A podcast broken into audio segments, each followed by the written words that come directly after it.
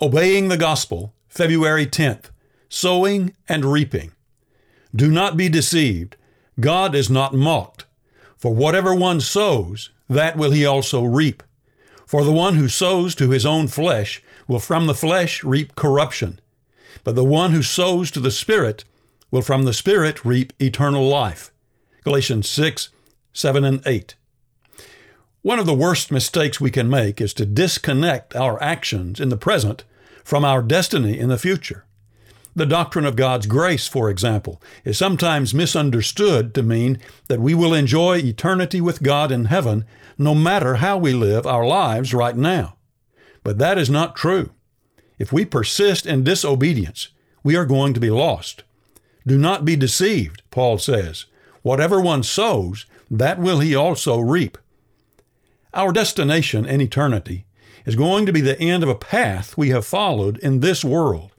As long as life lasts, we are free to change paths, and that is what the gospel implores us to do.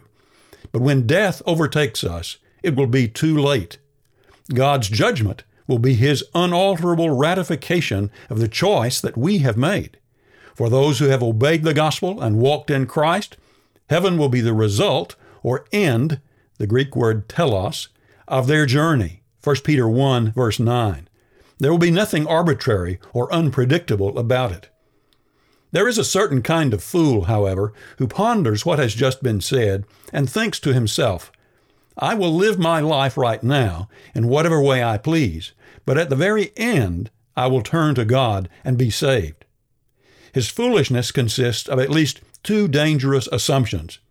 One is that his opportunity for salvation is not going to run out unexpectedly before he has time to repent. The other is that his deathbed repentance is going to be genuine. God will always accept genuine repentance, of course, but how sincere do you think a person's repentance will be who all his life planned to give God nothing but the last few leftovers of his life? These thoughts are sobering, to be sure. But if we sow to the Spirit, they should also be encouraging. We can be confident that we will, from the Spirit, reap eternal life. Galatians 6, verse 8. Either way, the law of the farm is going to decide our destiny. While we can, let's start obeying the gospel. It will bring us back to our Father, and He is eagerly waiting to welcome us home. In the words of John Bunyan, he who lives in sin and looks for happiness hereafter is like him who sows cockle and thinks to fill his barn with wheat or barley.